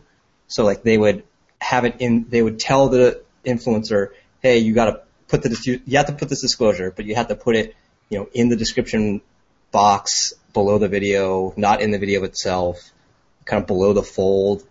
Um, and they weren't telling people that they had paid these these uh, YouTube influence personalities, YouTube personalities to promote their games. And so the FTC hit them with a big fine last month or so. Yeah. Mhm. And that ha I think is what has precipitated a lot of other companies uh, pushing pushing all sites, not just YouTubers, not just Instagram personalities, to have these disclosures and put them in big bold letters um, for for really what amounts to minor things like getting um, getting a review copy of a game. They're they're counting that as a quote unquote material connection. Um, even though really, you know, that's kind of how games and game reviewing has always worked. I don't think for anyone who writes reviews that really influences you know, their decision on the game, like whether someone gave them a free copy in order to um, in order to do their job as a reviewer. But I, you know, I suppose everyone should know, and now the FTC is going to come after you if you don't let them know. Um, and, and we've always kind of had, um, you know, for full transparency, we won't name any names and we won't go into specifics, obviously. But when we when we get review code or preview code for a game, it usually comes with a list of things like uh, uh, having been on reviews for games that hadn't been released before. We get like, please do not stream this game. Please uh, go through these steps in order to make it so that the game is not visible if you're playing on a PlayStation 4 or on Steam. Um, please do not stream past this point in the game, or you can talk about up to this, but try not to include this. Um, don't give away story bits. Some of them, though, are ridiculous. Um, one in particular comes to mind that we just recently had that was like, okay, this is kind of asinine. But I can. Do you think that this is all stemming from the this disclosure agreement stuff, and now the companies are really trying to trying to CYA, like they're really trying to cover their own asses, or like where is this? It, it seems kind of ridiculous when you have things like that, especially well, for games that have been released in other countries. It's like, mm-hmm. yeah, I think it could be. Sorry, go ahead, Derek. Oh well, sorry. My non, you know, my non-informed opinion is basically just that like there's no harm in us saying we received a review copy from the publisher. Period. Yeah, yeah, that's yeah. fine. But but sorry, go ahead with your point. Yeah, I mean, there's these these are like sort of two separate issues, right? There's our agreement to disclose, and then there's also you know non-disclosure agreements that we sign in order to talk about the game. Right. And it they could be related. Um, you know, they, like maybe this is just an opportunity that they see, like, well, we're going to have to start pushing these agreements onto reviewers anyways. So let's get all this all this other stuff and control um, out there. And you know, lawyers are tricky. They'll they'll tend to do that stuff. But there's also just sort of a general like push in in all content to like you always want to control your content and the things that you're licensing as much as possible. So that you know that could be part of that trend too. Mm-hmm. especially with current consoles being always connected and the ability to stream. Sure. It, yeah. it it does make sense that they would want to control that. Uh, I mean, we've they can also you know they can shut down a stream after the fact, but um, you know they're trying to perhaps uh, cut it off at the head and not let it be a thing as much as possible. Um, yeah, I mean once it's out there, you can't really you can't really reel it back in. I mean, that, what they're probably trying to avoid is the Napster problem, right? Of, of Napster came out and it totally upended the way music was being distributed. Um, really screwed over the music industry for a while before they knew how to deal with it. Yeah. Um, I mean, the the thing is, like, you know, streaming is kind of we stream at their their leisure. It's not necessarily uh, a, a right that we have. They they can exercise their rights if they so choose. They just generally don't because for whatever reason it's either not a threat to their profit margin or they view it as, you know, good publicity, free advertising, whatnot. But it would make sense why they wouldn't want that to happen before a game is released. You don't want people being able to see a game and and maybe see all of it and then you know oh well I'm not sure I want to buy this anymore. Mm-hmm. Yeah, that's a thing. And I, I think it was a little dirty uh, at the start. I think this was all based around Shadows of Mordor. Um, Shadow of Mordor. Shadow? Shadows. Shadow of Mordor. Um, and, and it was a little weird of having like people that were talking and in some of those videos on YouTube they were talking about how great the game was and you start realizing yeah you got paid and now you're saying the game's great that's a little, you know, I, I can speak for all of RPG fan. We do not get paid for our reviews. Um, we we get review copies of some games, we don't of others. But we do not, you know, no, nobody is stuffing cash into my pocket um, so that I give good reviews to certain games, and I'm not going to say which games those are on this podcast.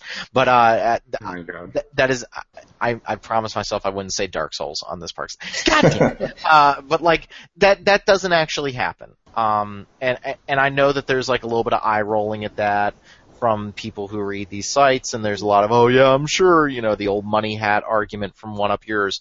But you gotta trust me when I say that. Like, that does not happen on our website. Like, we do not promote games in a review sense or in a preview sense in order to make money. Uh, was that a sneeze? What the hell was that? No, fair that was just this little tiny achoo.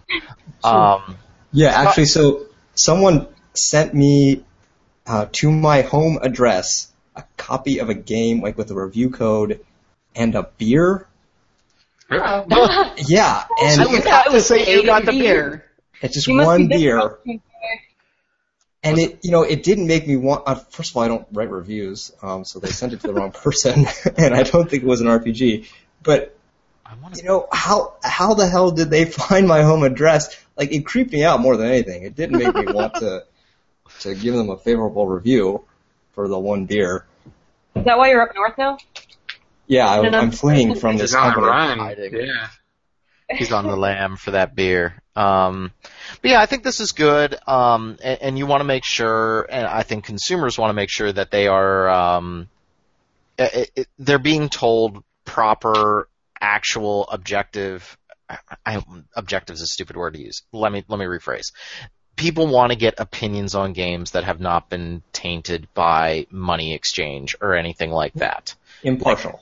Yes, and that is totally reasonable, and that that is understandable. That's like the one part of the whole ethics and journalism thing that I'm like, yeah, that is actually 100% true. Like, I wouldn't want to read a review where somebody had been tainted by money or something like that, or given something in order to write a positive review. Like, no, I don't want that either. Like, that totally makes sense to me, and I think that that's one of those pieces that like I don't want that to get lost in the shuffle, and I think that this ruling is really good for consumers on that. That.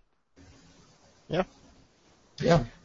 So we're working on that. Um, I'm fiddling with the language. Yep. And that should be Uh, coming out with our reviews soon. Yep, and we'll let you know when we get review copies. I mean, some games we do, some games we don't, um, and we will let you guys know as that develops. I want to talk about the NX. Mm, juicy, juicy rumor. We're not we're not going to spend too much time talking about it, but uh, Eurogamer published a story. It looks like uh, they have uh, they published a story saying they've got some information on the NX. Um, it is going to be a portable system where you can actually take the controllers out of the portable system or use some kind of docking station to hook it up to a TV. Um, I think this all sounds legit. Uh, kind of a, a weird middle ground between having a portable system, uh, similar, probably smaller than a Wii U, I, I would imagine, to keep it portable, uh, but allowing you to play the, your games on a big screen and also allowing you to take those games on the go. I think it sounds very legitimate. It also kind of G's up with things that we've been hearing about the NX, and we're going to know within the next two months because the supposed story is that we are going to find out exactly what the NX is come September. I am done betting against Nintendo because I think I'm one for three when it comes to I think Nintendo is back crap crazy. I thought the DS was going to be terrible, and it sold like gangbusters. I thought the Wii was going to be terrible, and it sold like gangbusters. But I did think the Wii U was a terrible idea, and I got that one right. Like so, but I don't know. I just don't know with Nintendo anymore. I, I really don't know what to say, what to do. I think they're going for something crazy apparently. Again, this is all rumor and conjecture. I don't know if I want to play Breath of the Wild on the go. I don't know how I feel about that. Maybe it will be a very pleasant experience. I don't know. This this seems like a weird like it kind of feels like those Nvidia Shield things and it, it's even like the the Eurogamer story talks about it's going to have the Tegra, the Nvidia Tegra sh, uh, chip inside of it. I have zero desire I, to have an, an Nvidia Shield to play my games on the go. Like, well, the question is like, what you know, what will it lose by being portable? If all you're losing is the actual connection to your TV and the controller, then that's great. I mean, then that's perfect. That's the ideal situation because I know a lot of people who, you know, can't really commit. They either can't commit to sitting in front of the TV and playing a game, or they just don't want to. Uh, does that well?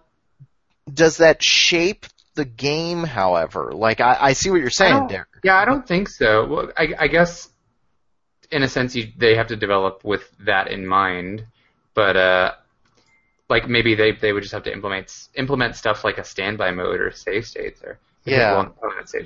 I, I just I look to my portable games for a different type of experience, and I've talked about that on the show before. Um, I, I, I think that one of the reasons why Nintendo did such a good job with the DS versus uh, the PSP was they made games that were designed for the handheld, whereas Sony was kind of obsessed, at least initially, with let's make big PS2 style experiences on a handheld system.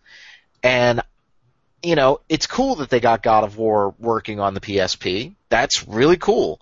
But I'm not going to play it there. Like that, I'm not going to sit down for four hours to play God of War on the PSP. I, am now maybe if you're a commuter like that, that definitely adds a level to it. If you're commuting to work every day on a train for an hour, like I get that. But I guess I, as me as a gamer, I look toward the handhelds for a different kind of experience. That said, if this thing still hooks up to a TV, then maybe I just never play it like that. So it's like, I don't know. I I don't know what to make of this, but I'm done betting against Nintendo. I, I say screw it. Caitlin, you were trying to get in there a little bit.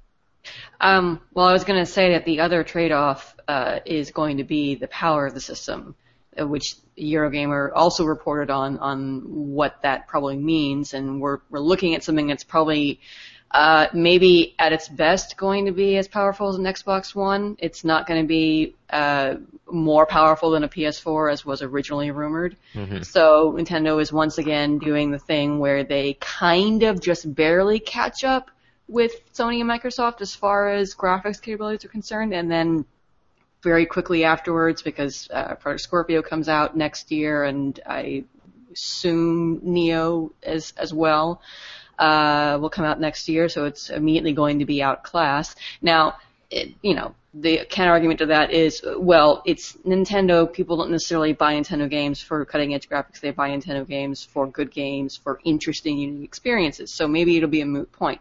But that is something to consider. You know, you, there's a trade off for having a system that can go on the go the way this presumably would. Mm-hmm. And the other thing I was going to say is that it feels kind of like they're trying to they're trying to um, get both sides of the audience. The the the side that is super gung ho, uh, con- you know, wants to play for another TV, doesn't want to do any uh, handheld gaming, doesn't want to sacrifice uh, a lot for their handheld. Uh, uh, for their for their experience in order to make it portable, and this sounds like it will at least provide a console experience when it's plugged in. Maybe not as powerful as Sony Microsoft, but it's not going to feel necessarily like you're playing a handheld game on a TV, like say if you were doing a, a Vita game on a Vita TV or whatnot. And then on the other hand, also appeal to people who really like to play their games on the go and don't necessarily want to be tied down to their TV to play a full, you know, console uh, design game like Breath of the Wild, um, like a, you know a, a next gen Mario or whatnot. But I do wonder, you know, how well that's going to work because for the people who like their handheld games, we don't know anything about how big this thing is going to be, but if it's going to have detachable controllers and have presumably enough, uh, you know, internals to do console, you know, TV gaming when it's plugged in, Because- it might be, it might be bulky. It might be, it's going to probably be larger necessarily than a 3DS would. I mean, it'd be hard to imagine.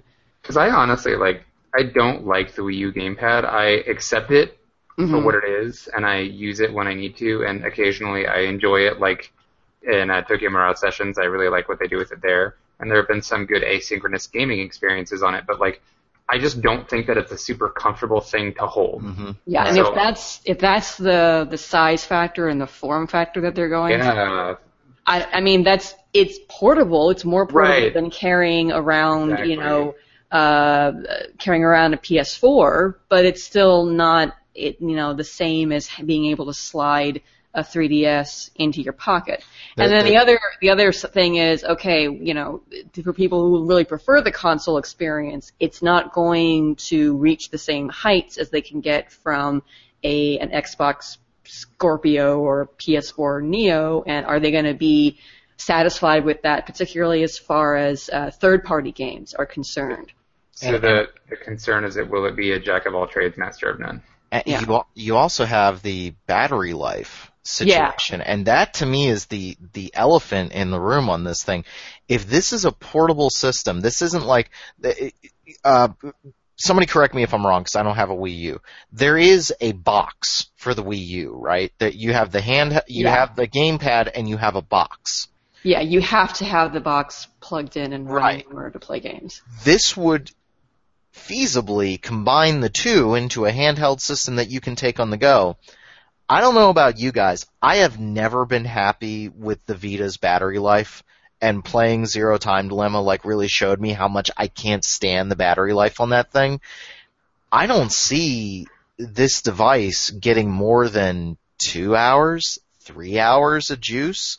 Now maybe that's enough for some people, but that that limits the portability of this device. In that case, it's more like a, I could make it portable in a pinch, but it's not Yeah, like go-to. it, it becomes more of a well, I'm in the house, the wife wants to watch something on TV, so I'm gonna take my device and I'm gonna walk away from it, and that that's cool. I'm not saying that that's a bad thing, but I just, you know, I don't want this to replace a traditional handheld.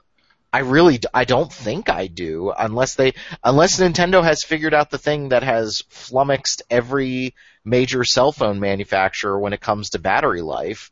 Like, I hate the fact that I have to accept, oh, I need to plug in my phone every day. Like, that, that pisses me off. Like, I, I legit hate that.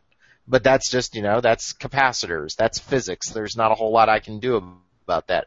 But if you're talking about a device that's going to have the processor, the memory, all the bits that make the damn thing work, and you're going to make it portable, and right now the 3DS and the Vita don't have particularly good battery life. What's the battery life on the new 3DS? Is it better? I heard it was like an hour better, maybe. Uh, it's pretty good. I I don't usually run it dry, but The I know, 3DS like- I've found better than the Vita. You should be able to get a good day's worth of playing through. Yeah. I just don't see this thing. If this is supposed to be some kind of, like Derek was saying, jack of all trades, master of none, if this is supposed to be the portable Nintendo system and the console Nintendo system in one, I think you're you're you're cutting off your nose to spite your face. You're, you're kind of you're losing what makes the two things special. And again, that's me saying it right now, and they could send, sell a billion of these things and prove me wrong, but I just don't really know what the appeal is of this thing. But we haven't seen it yet. It could be the Eurogamer story is completely wrong. I don't know. But I just, I don't know. I, I do not know. I'm done betting against Nintendo. But everybody who, you know, we, we saw Nintendo's stocks rise and fall because people didn't understand that they did not make Pokemon Go, and they didn't. I'm, sorry, Derek. I know you didn't want to talk about it, but the, but okay. you know th- their stocks rose incredibly because people are idiots and didn't realize that they did not make that game, and they only hold a a stock in the company that did. You know, it, it's one of those things of like I don't know where Nintendo's going to be, but Nintendo has had some financial troubles as of late, and maybe this is the the big gambit that pays off the way the Wii did. I don't know. Mhm. Time will tell. And and um, games, games will play Yeah. a huge factor in uh, in whether or not it's successful, first party and third party. Yeah, Breath of the Wild will probably get me to buy this damn thing, but you know, they I just want, prove that if they do anything with Pokemon, like even if they make a six out of ten Pokemon Go game, they'll be fine. Yeah, make a Pokemon Go for this thing so you can actually play real Pokemon. Like, I it And do. not throw balls at the Pokemon. We're not going to talk about Pokemon Go. My my brief comment on Pokemon Go because I was I was complaining before the show. I was like, oh my god, can we not really get into a huge thing? I just uh, I think Pokemon Go is an incredible social phenomenon, and I have yeah. thoroughly enjoyed seeing people playing it, and I have enjoyed playing it uh, like going out in a group with friends and walking around and just enjoying the social aspect of the mm-hmm. experience. That's fantastic. I love that. I just think the game is crap. I, Yeah, I we think want a it's better game. hardly a game. Yeah, we want a better game. And I, I hope that, and my comment to Derek was, I hope they Diablo 3 the crap out of this game. And they, ta- they take like, they take like this game that is very clearly broken and not quite there, and they turn it into something amazing. Like, Or uh, Final Fantasy 14. It yeah. yeah, hey, that's, a, I think that's a, that's a better example, honestly. at least- Pokemon Go, A Realm Reborn. like like Diablo Yeah. 3 was still fun even if it was broken from the neck up once you beat it but like okay Yeah. uh do we have some uh some listener mail We do. We got a couple more emails. So I guess all I had to do was just uh, whine and be like, "Uh, "Why don't you send an email?" And then you guys did it. So dance, my puppets, dance. Uh, we've got we've got a couple of emails. So yeah, the first one is from uh, Dawid. He uh, he wrote it in IPA, and I, I can read IPA, so that was very useful. Uh, uh, sorry, David. I, I, David, not it's spelled D A W I D. Anyway, hey David. Uh, he says, "Hey, I'm David, and I am the other European listener of the Random Encounter podcast." He says, uh, "I've been from, or I'm from Poland, and I've been listening to the podcast for a couple of years now. I may not always agree with you, but I always enjoy hearing. No, scratch that. Sometimes you're just plainly wrong, and that's it. But everyone has the right to make their own opinions, even if they're bad. I guess." At least you make a neat team and have varied points of view, so it's always interesting to listen to you. And every once in a while, you'll make a good point. By the way, uh, as an aside, he uh, email I, I emailed him back, and uh, we bantered a little bit back and forth. He's totally kidding. Um, he said, uh, uh, "This, yeah." He wrote that. He says, "This mail's getting too long, and I already spent too much time correcting my grammar and editing it. So bye." Um, so, and he says, "P.S. I hope you shouldn't take my remarks too seriously." And I was mostly joking, except for the part about you being bitchy, of course. David. come How on rude. now And I, he was talking about Rob for sure. So oh yeah Sure. no, Yeah. totally totally I mean we all know it I, He's I, just so flexible. Rob's just a pure piece of hate. I, yeah. it's not it's my almost fault it's primal. It's It- like a it's not my force fault of nature. It's not my fault Nioh sucks. like that's not my fault. Did you guys see that that that's getting another demo next month? Yeah, I think uh, it's on its way to being something pretty good, actually. I hope Uh, so, because Jesse and I played that, and we're like, yeah, uh huh, this is a thing. you didn't play the updated demo at E3, did you? Like Yeah. it, Yeah, it that was, was, it. that was the updated one. Yeah, hmm Oh, okay, and it was playable, right? yeah. It was It's fine. functional. It was It's- functional. It's I not, it. you know, it. You press buttons and things happen. Uh, I think that game needs some serious balancing too. But uh, Yeah. I, the thing, the worst thing about that for me is like the the stagger when you run out of stamina. Like that's so crippling. I hate that. The the dude just like fla- he, he's like Flaven and like can't attack for some reason for like three seconds. Like oh god, I'm trying. There was another game that did that that really annoyed me. I can't remember right now, but I Anyway, uh, so thank you, David, for the email. We appreciate that. And I have one other today. It is from Ryan. It says, Hey everyone on the RPG Fan Podcast. Just writing after listening to the recent post E3 podcast call for listener letters. That was me. I did that. He said, I just wanted to let you all know that I really enjoy and value the work you all do and are doing with the podcast. After giving a few other gaming podcasts a try, I always return to yours. Thanks. He says, I really appreciate the in-depth conversations on RPGs, obviously, but I also appreciate everyone's nuanced understanding of gender in games. Gaming culture's underbelly of misogyny really turns me and my friends off, not to mention the occasional homophobia, and the amount of respect and thought you give to those issues is a breath of fresh air.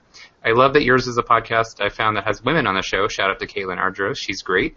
Looking forward to listening to her talk about Tokyo Mirage Sessions, which she did. She did. Uh, and he says, I also love that you all seem to truly like each other and enjoy each other's opinions, and that you all just don't agree with each other all the time, but can respectfully disagree with each other. Fallout rants notwithstanding. I kid.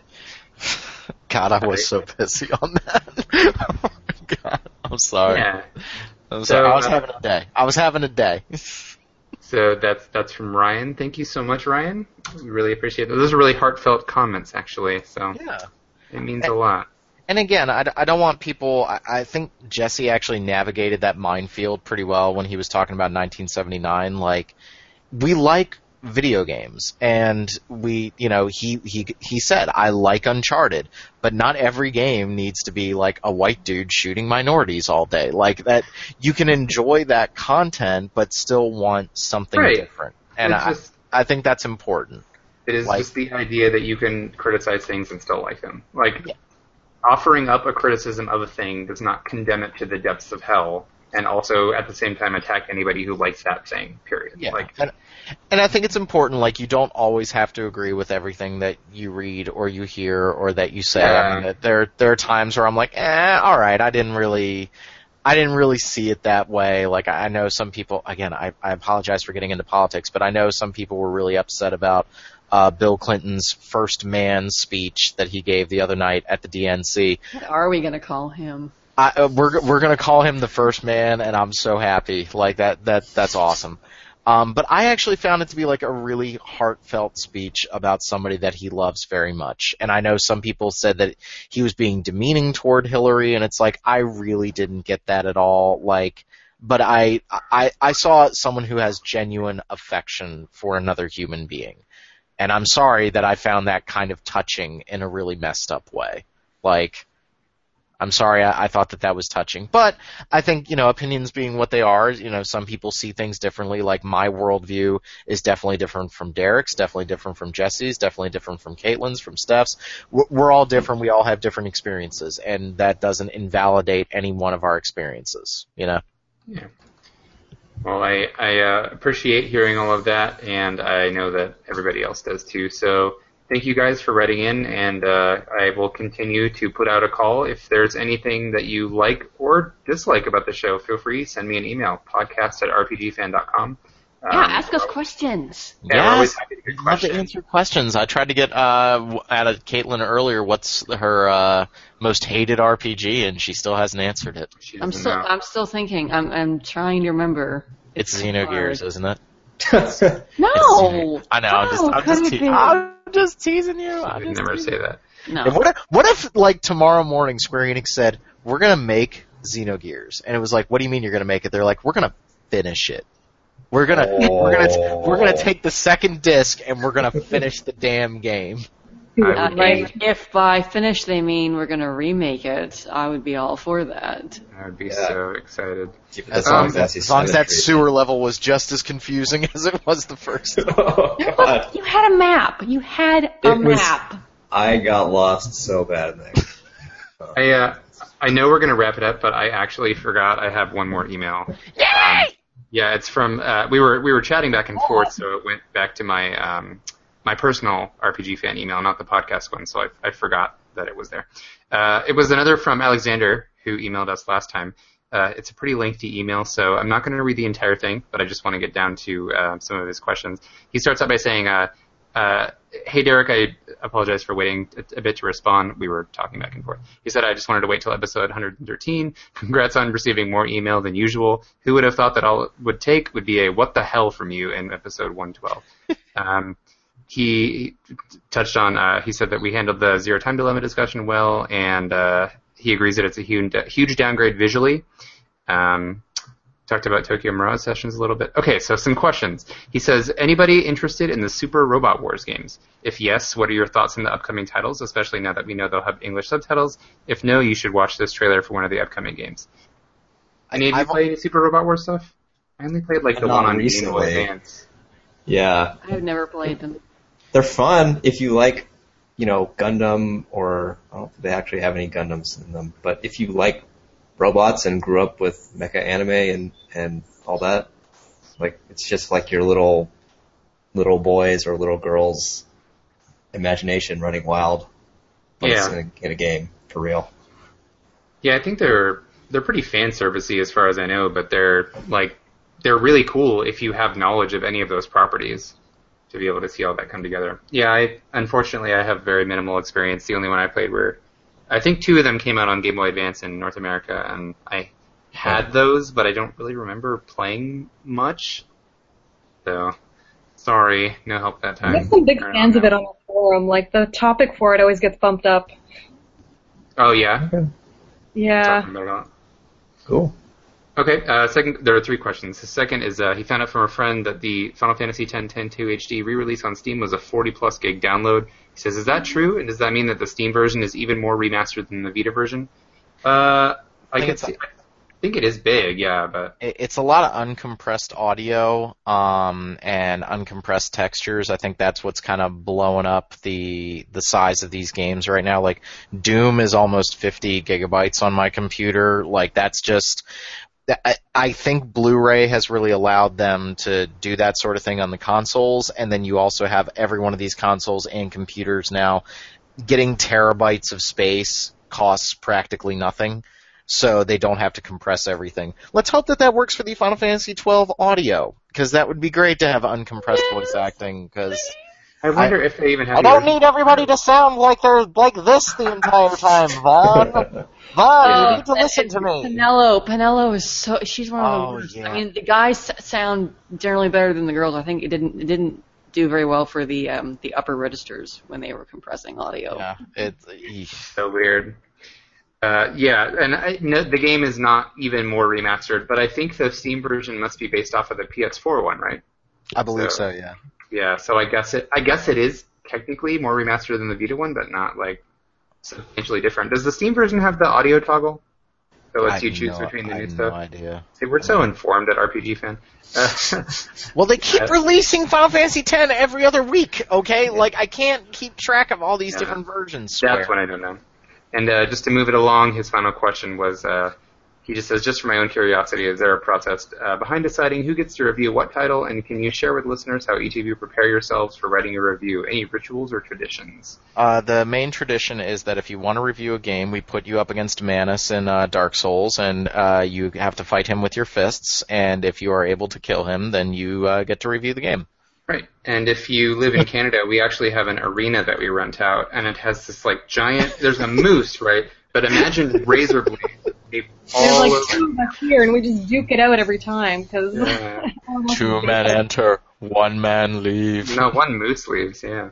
One moose, yeah. Hey, those things are dangerous, man. Wow. It was after a very bad injury that I decided to switch to social media where I didn't have to deal with any of this garbage of your. Oh, and then We, and then the ground is slick with maple syrup. You just pull it Ah, in oh, the maple God. syrup, Yes. Yeah, I know. I'm kidding. Um, Would it be I- it- slick it also- or sticky with maple syrup? I think it would Probably be sticky. It would be sticky. Yeah. You're right. That coefficient of friction increased. Are, are we That's what that talking was. robust taste? Are we talking dark? Are we talking light? Because there are a lot of Ah. different grades. Oh God. Okay. Anyway, Um, in, in in all seriousness, uh, we usually just have conversations about who wants to review the game. Um, you'd be surprised. Uh, there, there, certain games people are chomping at the bit for, and other games it's like, nah, I ain't touching that with a ten foot pole. Strangely enough, not a whole lot of people putting their hands up for Dark Souls three when that came around. Everyone Yeah. was kind of like, They that you uh, loved it. You're just like not going to get in the way of that. No, feel it's like I mostly because that game. I'd be less inclined the- to review Dark Souls 3 than Hyperdimension Neptunia, and that's saying a lot. Uh, they, they're- each one of the Souls games takes a little piece of you if you uh, decide to review it. Um, but if we do get into a situation where multiple people want to review it, then we kind of do a roll off. Like we kind of just do, you know, pick a number because we want to be fair, we want to be just. Um, I. I I don't know. I, I feel weird taking reviews from like especially new people on the site, and we have so many now. Like I want them to have a chance to kind of kind of cut their teeth a little bit and try different things. And I think it's also important important to get different uh, voices when it comes to those games. I think you know having written so many Souls reviews, another Souls review from me for Dark Souls three doesn't really tell you anything. Like it was good to get Andrew in there to kind of have uh, a different voice to kind of express something about the games. So I think that should be taken into consideration too. Yeah. How about uh, does anybody have any rituals or traditions? I want to know if they're weird, especially. Any weird rituals? You always have like a glass of scotch with three ice cubes or something like that. No, Like if it's not I- three I- when- when I'm- freak Turn devices on and off three times for good luck. And it's Oh, helping so far, so I'm just going to keep doing it because clearly it's working. I don't know. I kind of just tear into it. Um, I tend to marathon a game if I'm reviewing it. Um, I, I've I've been kind of blessed in that most of the games that I've reviewed we end up getting early. Like uh, Deus Ex: Human Revolution, I played that the whole way through in two and a half days, where I just got up every morning and just uh, just kept tearing it apart. Um, uh, for the Souls games, I seem to have gotten those every time I've been on vacation. So my my vacation ritual is like get up, walk the dog, make myself the biggest pot of coffee you can imagine, and then just play Souls all day. Um, I did that What for Dragon? Age. What kind of coffee? Uh, Death Wish Coffee. Death Wish Coffee. We will. Uh, we will take endorsements. Um, but mostly I just try to like relax. I play the game through and then I usually end up writing my reviews on like a Sunday morning. Like I wake up and I kind of with a clear head, I write the whole review and then I look at it over the course of the day and make changes to it. Cause I, I don't typically sit down with a notebook or anything and write down notes. I kind of just keep everything percolating in my head. But then I'll, I'll remember certain things that I want to add to a review. And then we put it through a proof process and uh, somebody takes a look at it, make sure that I, I'm speaking the English and uh, making sense, and then we publish it. I do notes. I take notes when I'm playing it. Just uh, little little things that I want to make sure I can expand upon later. Because there have been times where it's like I think, oh, I'm never going to forget, you know, this exact musing I just had, and then I don't write it down, and the next day I'm like, God damn it, I, I have. Yep, that's happened. to I. I find that, like, weirdly enough, I think of specific ways that I want to phrase things while I'm in the middle of playing it. Um, and if I don't take the time to make note of that, then I may forget the exact way I wanted to phrase it, and that drives me crazy. Uh, other traditions for me are usually, yeah, coffee. Uh, more like, I mean, I have coffee when we're reviewing, but I usually reward myself with like a trip to get coffee out afterwards. Uh, yeah, and I, and I, it's always one day. It's a one day process, and I usually like devote that day to the review. It's like, okay, I'm going to, if I haven't, uh, if I usually beat the game, I don't like to write the review like the second I beat it. I want to let it percolate a little bit. So it's like I'll have my day where I say, okay, in the morning I'm going to maybe I'll boot the game up one more time just to fiddle around, and then I will write the review. I usually do it all in one sitting, and then I like look at it and make sure that it looks fine before I submit it, which isn't a very like exciting process that feels anything. But yeah, always in one sitting though. I cannot do the split sitting thing. I gotta get all my thoughts. No. I gotta write it. I gotta write it all at once because you get into a flow. You get into a real rhythm of your writing, and it, it connects real well if you write it all at once. I also have to be careful that I don't get like hung up on something like something that's just really annoying me in the moment. Making sure that that doesn't like color the entire review, if that makes sense. Like, I, I look back at my first review that I wrote for the site, which was my uh, Dragon Age Origins review, and I just kept getting bogged down in that game's difficulty spikes, and I kept going back to it so much that I kind of missed the forest through the trees in that review. I'm not especially proud of it, but it's a learning experience type thing. Like, you know, I, I could I could write probably a couple paragraphs on how much I hated The Witcher 3's inventory when I first started playing that game, and it's significantly better now, but like spending three paragraphs writing about that wouldn't have helped. Like all I needed to say was the inventory sucks. Here's a couple reasons why it sucks. Now moving on because it really sucks. But like that that inventory system actually did drag down my enjoyment of the game and made me dread playing it. Cuz like it was so bad I didn't want to futz around with it constantly. Yeah, that's fair. Does anybody else Yeah. have any weird rituals? We don't have any other reviewers here. It's just you and me, Derek. Well, I guess you're not. Well, like Jesse wrote stuff at E3, and so did Steph. Steph, you have to like do a certain Reviews. dance every time you compose a tweet. Um, uh, I Yeah, I sort of have a method too. I mean, I always try to stay really positive, and you know, I find it so easy to be really critical of things, um, especially uh, when it comes to game stuff. So I always try to put a light spin on things and just try to have a lot of fun with it. Keep in mind she's going to be starting Dark Souls this week for the first time, so those tweets might get a little nasty here pretty soon. And we wouldn't be able to blame her blame her for that. She has she has no idea what she's in for. Wait, uh, poor poor Reading my bastard. yeah. sorry, Jesse, did you have anything to add? I'm sorry if I cut you off.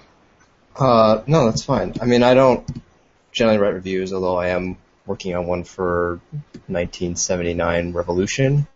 Uh, and when I write a preview, it's usually based on the news that we've had out about the game so far, and so I just I literally read everything we've published about the game and try and organize it in my head. Sometimes I'll write an outline. Uh, they usually turn out better when I do that, but I'm also lazy, so I often don't do at, that. at the at the risk of pissing off Denis Dyack, because this was a topic of conversation back when Too Human was being previewed. Um, when I preview a game, I give my thoughts on it. Like if I think some things are messed up, I let people know. Like I, I think do. that there is nothing more useless than like a, than a preview that has absolutely no perspective. Like I agree. I, I 100% a lot agree. Of, uh, like a lot of game journal- journalism feels like a lot of you know like read and regurgitate. So I think it's really important that if you can add those two cents in, if you feel it, then I, I think that can be a bit more interesting. Right. I think it's Yeah, important also to recognize that like when we're previewing a game, that game is a work in progress, so you can't judge the final quality of certain elements, but you can say like, you know, this is a feature or an aspect of like this is a de- an intentional design decision that I am wary of, and I Yeah, think I mean, think it. But my, Nioh review was actually longer than my Zero Time Dilemma. My Nioh preview was longer than my Zero Time Dilemma review because a I think there's more to talk about with Nioh, and I got pretty angry in parts of that because I really had an unpleasant time playing that game. But if you read the review, uh, the preview, sorry, if you read the preview, I say this is an unfinished game. There's a lot of things they can work on, but I think that information can be valuable, and I, I actually applaud the way Tecmo is taking that info and apparently making changes. Like they got rid of weapon durability. I'm sorry, Yeah. I will take credit for that because that was awful in that game. Like, was really that was it was absolutely awful when I was playing that preview. And like that would actually prevent me from playing that game and it hampered my enjoyment. And by taking that feedback from people in surveys and hopefully looking at other previews if that helped make the game better isn't that what you want I like was gonna say, that I'm should be with survey things. I, I know some people are really hard on it because like, oh, but the artistic vision of what they wanted, right, is kind of compromised. But eh. I, I'd rather think play something important. more. And input is really good to have. Yeah, and I games mean, that- aren't like other art where like you have to play a game, right? You you can watch a movie or you can look at a painting and you don't have to interact with it. Like it doesn't have to quote unquote work. Whereas the game has to Yeah. work. Like, sorry, I cut you Yeah. off, Rob. No, no, no. And if and if your camera system sucks in your game, it's gonna take away from my enjoyment of it. And I, you know, I hope they fix that camera in Nioh. I think it's way too close to the character's back, and it's all sorts of wonky. Apparently, one of the big things that they focused on was the fact that pressing back while locked on. I know this is really technical, and I apologize for it, but like pressing back uh, when you were locked on would make your character run in the opposite direction and you could get killed instead of doing a backup motion like in the Souls games. They have apparently changed that in the next preview to play more like a Souls game. That is in my preview. I complained about it.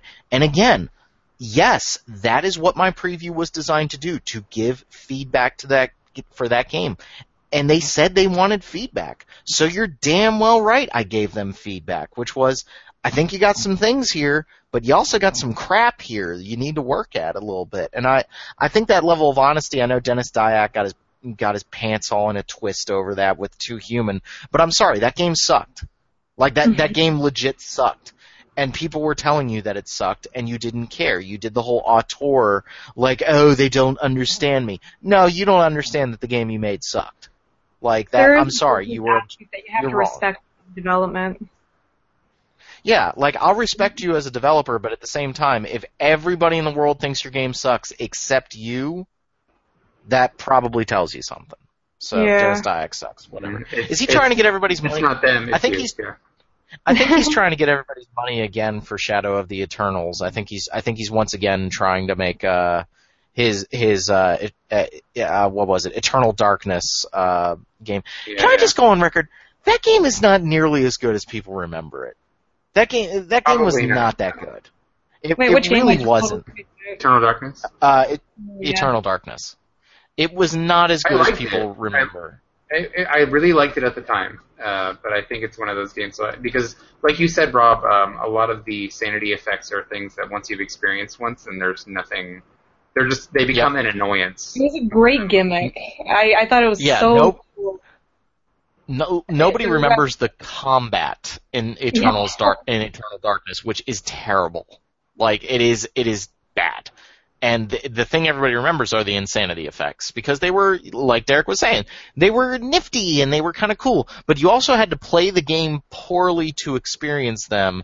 And after you had seen them, they were kind of one and done. And that's that's neat, but I don't think that's a full game. And I I think that game. I think that is one of the most poorly aged games I have ever played. Like, where after that initial, oh, it got nines and tens and everybody loved it, you look at it a year later and you go, wow, this is crap. Like, th- this game has not held up that well.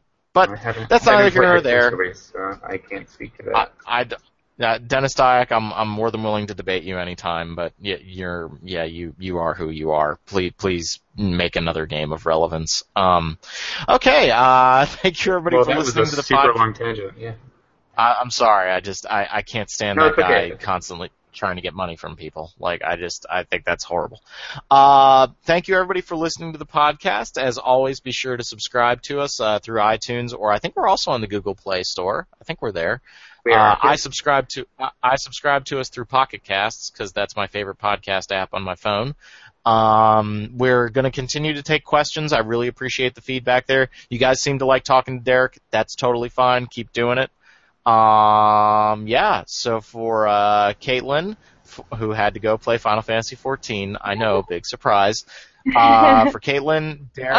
Steph, She knows who no, her real not. Yeah, friends you- are. you- She's playing 14. Go, go back to pressing one over and over again, Caitlin. Um, I, I play on controller, so uh, it's more like I press R1. A circle over and over.